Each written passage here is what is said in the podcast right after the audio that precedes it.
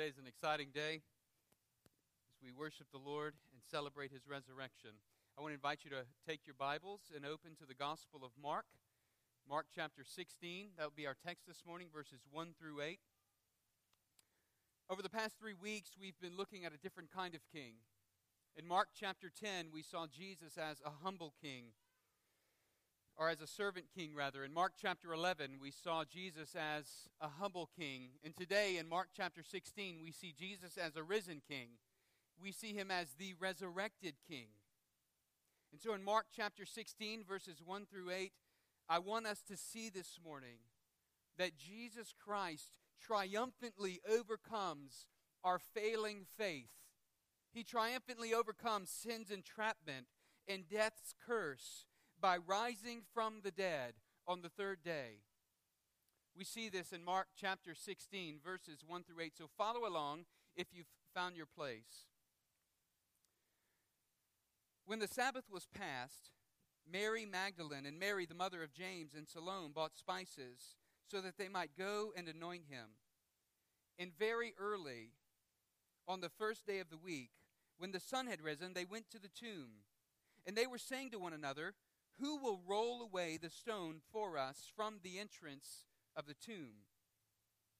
And looking up, they saw that the stone had been rolled back. It was very large. And entering the tomb, they saw a young man sitting on the right side, dressed in a white robe, and they were alarmed. And he said to them, Do not be alarmed. You seek Jesus of Nazareth who was crucified. He is risen. He is not here. See the place where they laid him. But go, tell his disciples and Peter that he's going before you to Galilee. There you will see him just as he told you. And they went and fled out of the tomb, for trembling and astonishment had seized them. And they said nothing to anyone, for they were afraid. Pray with me. Father, as we open your word this morning, we pray that you speak to us. Break down the defenses maybe that we've put up. Give us clarity to understand by your Holy Spirit the word which you have breathed out your living word. And God, by your Spirit, would you speak into our hearts and lives? Lord, would you transform our minds? Would you give us eyes to see and hearts to love and minds to comprehend the truth and the depth of your word? And Father, would you guard our minds and our ears, even as Dr. David prayed a few moments ago, helping us to hear and to see, to think upon your word clearly this morning. And now, Lord, I pray that the words of my mouth and the meditations of my heart would be pleasing in your sight, O Lord, my rock and my redeemer. For it's in Christ's name we pray. Amen. a professor of a seminary was visiting with a, an atheist friend of his. The professor asked his friend, What's the bottom line when it comes to Christianity? His friend responded, That's easy the resurrection of Jesus Christ. And then he quickly added, if the resurrection is true, then a number of other things are true. There are five things he listed off that made that that were the result of the truth of the resurrection. So if the resurrection is true, number 1, then then there certainly is a God. Secondly, if there's a God, then Jesus is that God if the resurrection is true. And thirdly, if the resurrection is true, the Bible then is true because it gives record of who Jesus is. And fourthly, Heaven and hell then must be real. And then, fifth and finally, then Jesus makes the difference whether you go to one or the other. The professor was surprised that his friend could recount so quickly the implications of Jesus' resurrection from the dead. This is true. Christianity rises or falls on the historical bodily resurrection from the grave, on Jesus' bodily and historical resurrection from the grave. This is the heartbeat of Christianity. In 1 Corinthians chapter 15 verse 17, Paul has been giving a defense for what, what the significance of the resurrection is and he comes down to say this in verse 17. Go back and read 1 Corinthians 15 later and see this defense that Paul gives for the resurrection. But hear what he says in verse 17. And if Christ has not been raised, speaking to the Christian, the disciple, then your faith is futile and you are still in your sins. When we're confronted with the truth of the resurrection, we have to account for this truth in our lives. And in fact, a person will have one or three responses when they come into contact with the truth of the resurrection. The first response is to either it's to just flat out reject the truth of the resurrection as being fiction or fable. The second way we might respond is to simply dismiss the resurrection on account of Jesus as having no relevance for our lives and remaining unconcerned and unmoved by this fact and truth that yes, Jesus did rise from the grave. And this really is just a little bit more subtle way of rejecting Jesus. But then there's a third way, and the third way is when we come to the truth of the resurrection, we will embrace the truth of Christ's resurrection. If we, in fact, acknowledge that Jesus did, in fact, rise from the grave, then we must take the next step, and we must ask, what implication does this truth have for my life? One thing is certain at least for all of us who are gathered here this morning, we all must make a decision regarding the truth of the resurrection. We all must make a decision regarding its relevance into our lives. So, what does Mark tell us about the resurrection? Verses 1 through 8. Mark, Mark's account of Jesus Christ's resurrection is probably, not probably, it is, it's the most succinct account in all of the Gospels of the resurrection. I think the account moves in two scenes, and I've laid those scenes out for you on the outline if you're following along from the worship guide that you received when you walked in. Verses 1 through 4, the first scene, scene 1, it's one last tribute. This is what these women are going to the tomb for. They're going to Jesus' tomb for one last tribute to pay their final respects. Mary Magdalene and Mary, the mother of James and Salome, they bought spices to anoint Jesus. This was the sign of their love and their devotion for Jesus. But what we understand as we read through the narrative, it, it's that these women are devastated, they're traumatized. They had seen all the offense of Jesus' crucifixion unfold. We see this in verse 40 of chapter 15. There were also women looking on from a distance, among whom were Mary Magdalene and Mary, the mother of James, the younger of jo- and, jo- uh, and of Joseph and Salome. What had they been looking on? Well, they had been looking on, as verse 37 says, Jesus uttered a loud cry and breathed his last. They had been looking on through as these events of Good Friday transpired from the time of his beating to the time of his being nailed to the cross and stood up in front of everybody on the cross. His humiliation and his suffering and his death. They had watched it all unfold. Not only that, Jesus' predictions had come true. In Mark chapter 9, verse 30, just to give you a few of the predictions that I'm speaking of, verses 30 through 32, Jesus is with his disciples. They went on from there and passed through Galilee, and he did not want anyone to know. For he was teaching his disciples, saying to them, The Son of Man is going to be delivered into the hands of men, and they will kill him. And when he is killed, after three days he will rise. But look what it says. They did not understand the saying and were afraid to ask him. In chapter 10, verses 32 through 34, again, we see this prediction of Christ looking forward, foreshadowing what was to come. And they were on the road going up to Jerusalem, and Jesus was walking ahead of them, and they were amazed. And those who followed were afraid. And taking the twelve again, he began to tell them what was to happen to him, saying, See, we are going up to Jerusalem and the Son of Man will be delivered over to the chief priests and scribes, and they will condemn him to death and deliver him over to the Gentiles. And they will mock him and spit on him, and they will flog him and kill him. And after three days, he will rise. We fast forward just a few chapters to chapter 14. We see in verse 7 this short statement Jesus speaking about what had just been done to him, being anointed. He says, Leave her alone why do you trouble her? She has done a beautiful thing to me. And then verse 7 For you always have the poor with you, and whenever you want, you can do good for them, but you will not always have me. And in verse 27 of chapter 14, Jesus is speaking to his disciples. And Jesus said to them, You will all fall away, for it's written, I will strike the shepherd, and the sheep will be scattered. But after I've raised up, after I am raised up, I will go before you to Galilee. Peter said to him, Even though they all fall away, I will not. And Jesus said to Peter, Truly I tell you, this very night, before the rooster crows twice, you will deny me three times.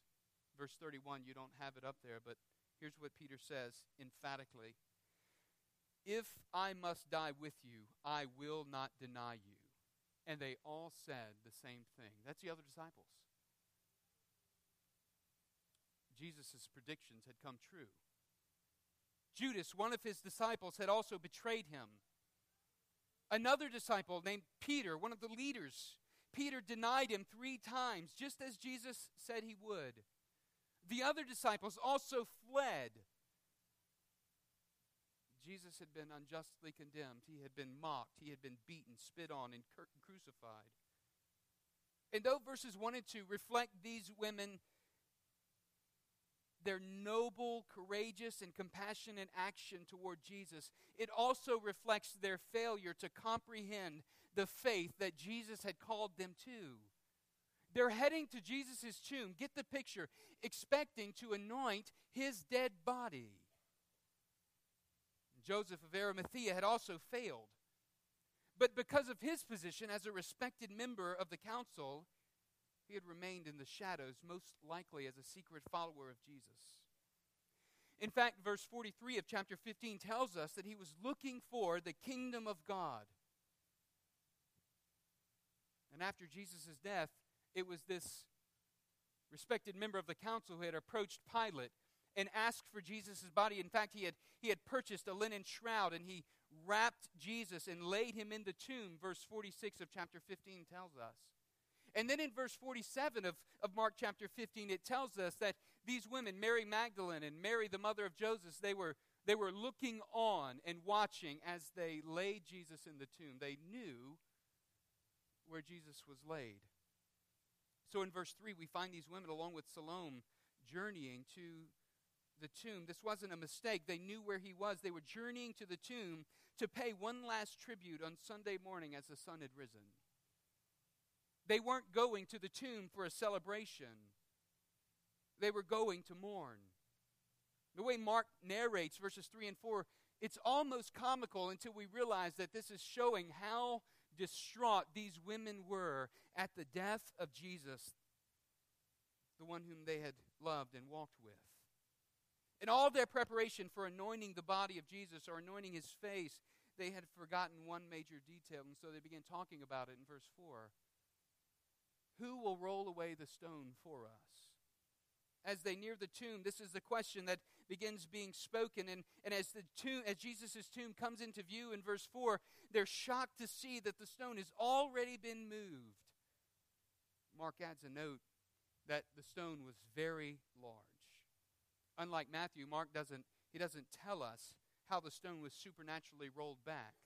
Instead, we're left asking the question. Mark intentionally leaves us asking this question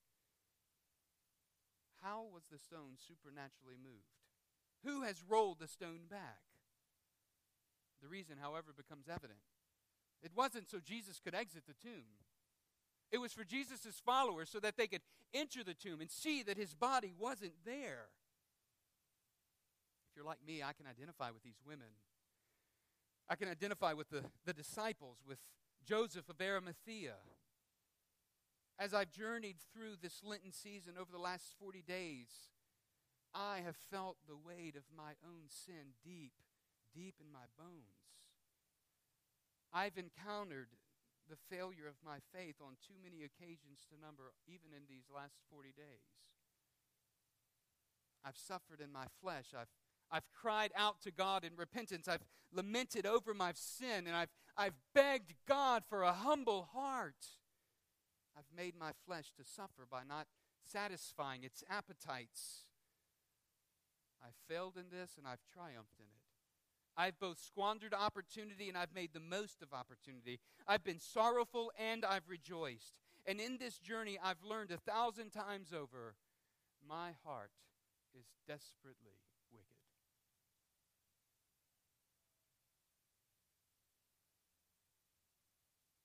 Perhaps I'm more like these women in their failure than I'd like to admit, faithless.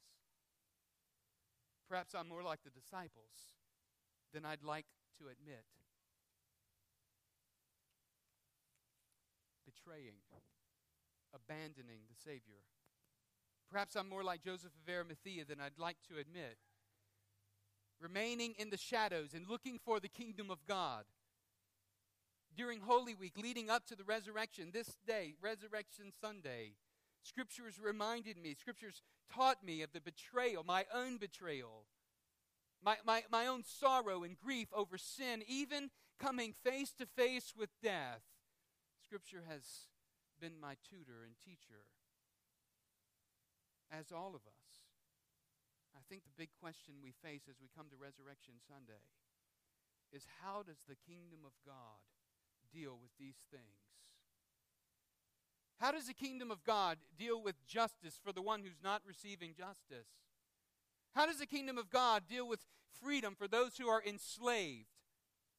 How does the kingdom of God deal with giving meaning and purpose to life? I think the answer to this question comes in the second scene. In verses 5 through 8, we see the angel's announcement. In verse 5, we see when, when, when the women enter the tomb, it says they find a young man sitting on the right side. Mark's description of the angel here is it's a simple description. He's dressed in a white robe. But he says of the women, they were alarmed. This word alarmed, they were distressed. They were terrified. They were amazed. They were filled with wonder, all at the same time. Can you think of a time in your life where you experienced a similar situation, feeling. I can think of one point in my life when I was alarmed in a similar manner. I, I think I, I, didn't see an angel. Uh, I, I didn't see his white clothing, and he didn't speak to me. Uh, it was a little bit different. It was, it was at the birth of my first child. I was distressed. Listen, I was terrified. I was alarmed. I was filled with wonder and amazement all at the same time Of course, this alarmed feeling dissipated for each child that we had. By the time we had Lily, I was no longer alarmed. I was just joyful. She's number four. It was at that point, I think, that the grandparents began to get alarmed and experience what these women are experiencing.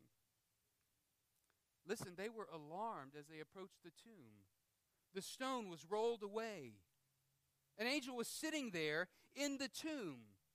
They were alarmed at his supernatural knowledge. They were terrified. They were amazed. They were filled with wonder at his presence. The angel knew why they were there. And when they saw him, the angel said in verse 6 Do not be alarmed, comforting their concern. You're seeking Jesus of Nazareth. He is risen. He is not here. Come, see the place where they laid him. His body is not there. They were alarmed that the linen cloths were still there, but Jesus' body was not. Where was he?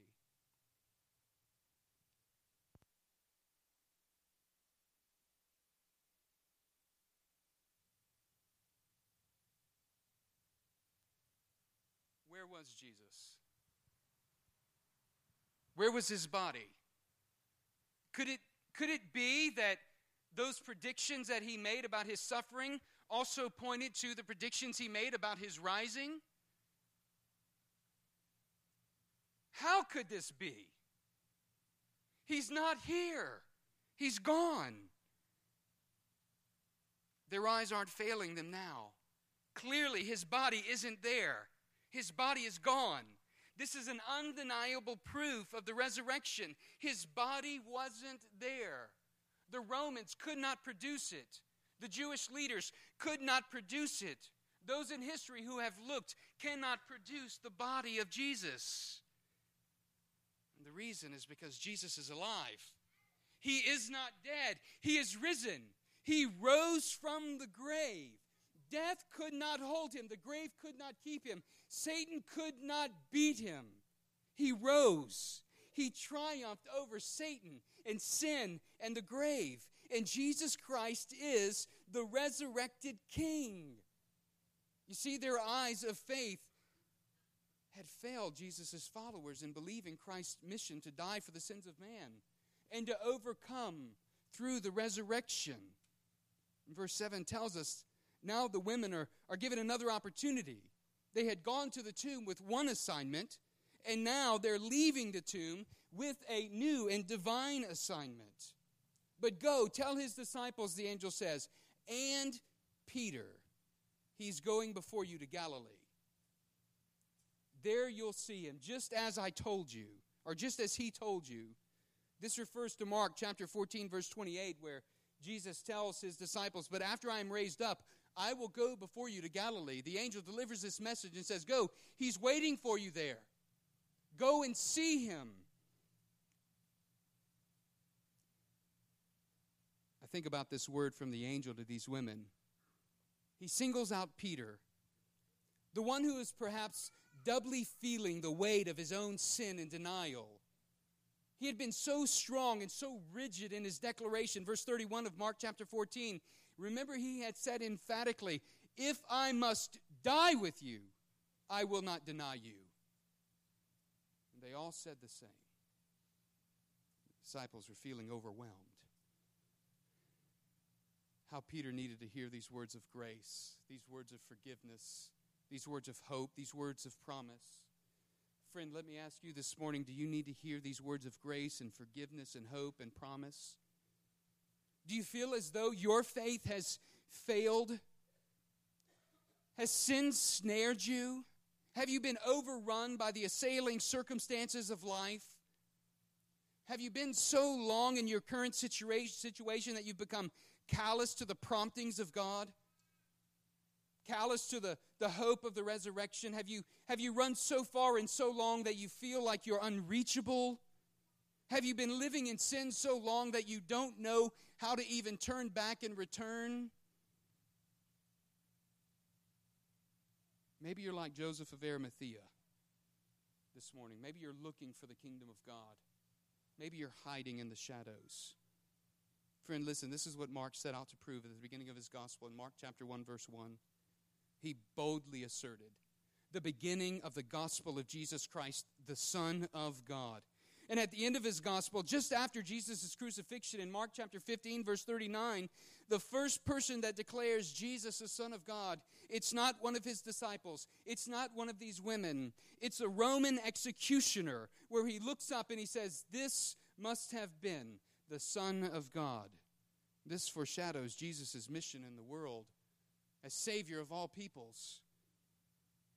See, the answer to the question how does the kingdom of God deal with failure, with sin, with, with suffering, with death, with betrayal, with sorrow? It, it's found in the angel's announcement. He is risen. He is not here. He has risen. You see, Holy Week brings us face to face with the death and crucifixion of Jesus our Savior. But that was Friday and this is Sunday. You see, the resurrection of Christ, it's the climax of Mark's gospel. The resurrection of Christ, it is the climax of his earthly mission. In the cross of Christ, we're confronted with the reality of our own mortality. Every one of us will face death because we've sinned and we've rebelled against God. And the curse of sin, which began with Adam in the garden, has been eternally atoned for through the crucifixion and resurrection of Jesus Christ. He has taken our sin to the grave by nailing it to the cross. He drank the cup of the Father's wrath so that we, all who believe upon Christ's resurrection, might have eternal life. This is what baptism communicates. It communicates it to the world death and burial of the sinful man, and then resurrection to new life of the new man. Jesus Christ, the resurrected King, has triumphed over death. He's alive. And all who are in Christ have this hope. He has triumphed over your sin. He has triumphed over your failing faith. He has triumphed over your b- betrayal, over your abandonment, over your unbelief, and he stands ready to give new life. In the Gospels, Jesus says, No one can come to the kingdom of God, to heaven, unless he's born again. Let me ask you this morning have you been born again in Christ? Believer, it's time to stop hiding in the shadows. It's time to stop living contrary to what we say we believe. If you truly believe that Jesus Christ is the resurrected King, then what implications does this have for your life? What implication does it have for your living day to day? In verse 8, here's what the women did they went out and they fled from the tomb, for trembling and astonishment had seized them. And they said nothing to anyone, for they were afraid. You know, at first, this seems like an odd way to end the resurrection account. The women, they, they, they run from the tomb afraid and silent.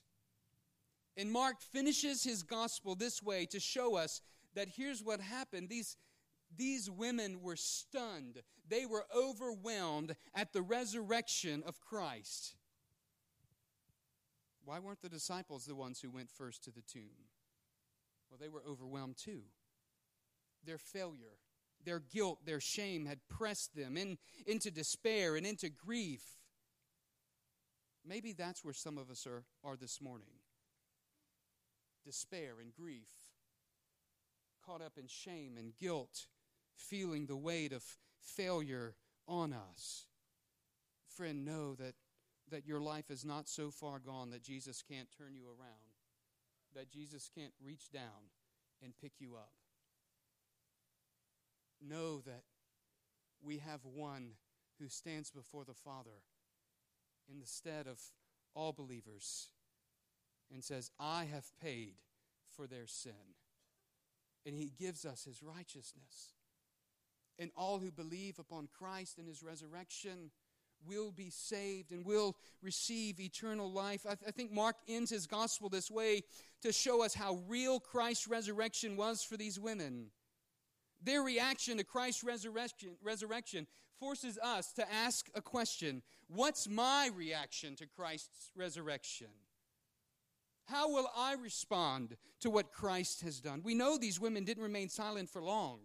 The other gospel accounts tell us they went and they did report the news to the disciples. They reported this good news to them. But I think Mark is uniquely challenging all of Christ's disciples who read his gospel. Just as he challenges these ladies, what will you do with this message of Jesus Christ the resurrected King? Will you be silent or will you proclaim it? Will you remain grieved, sorrowful, full of shame and guilt, hiding in the shadows? Or will you come forward and proclaim this Christ who died to take away our sins and then rose from the grave. This morning, church, I want to challenge us as we consider Christ's death and resurrection, that we would consider this that Jesus Christ triumphantly overcomes our failing faith. He triumphantly overcomes sin's entrapment, and he triumphantly overcomes death's curse by rising from the grave on the third day. Do you believe in this Jesus Christ? What are the implications for your life? Jesus did, in fact, rise from the grave, and he did. How does this impact your faith, your life, the way that you live day to day? I want to challenge you and leave you with that this morning. What will you do with this message of the hope of the resurrection of Christ? In a moment, we're going to celebrate through the Lord's Supper, the other ordinance, the ordinance of the Lord's Supper. We're excited to do that. But before we do, I want to give you an opportunity to respond, perhaps to what the Lord is speaking, challenging you with this morning. Maybe for you, it looks like coming forward and kneeling down at the steps and confessing sin and saying, you know, this is me stepping out of the shadows, taking this first step to identify with Christ, or taking this first step to, to leave the shadows and proclaim boldly my faith in Christ. Whatever the case this morning, I want to challenge you to respond to Jesus, to his death, his burial, and resurrection. Let us pray. Father, this morning we come before you, thanking you for your grace in our lives. We thank you, Jesus, for the gift of salvation. We thank you, Jesus, that you triumphantly overcame death and rose from the grave. And now, Lord, we pray that you would be exalted in our midst in this time together. And we ask, Father, we ask that you would work in our hearts and our lives as we celebrate your resurrection. It's in Jesus' name we pray. Amen.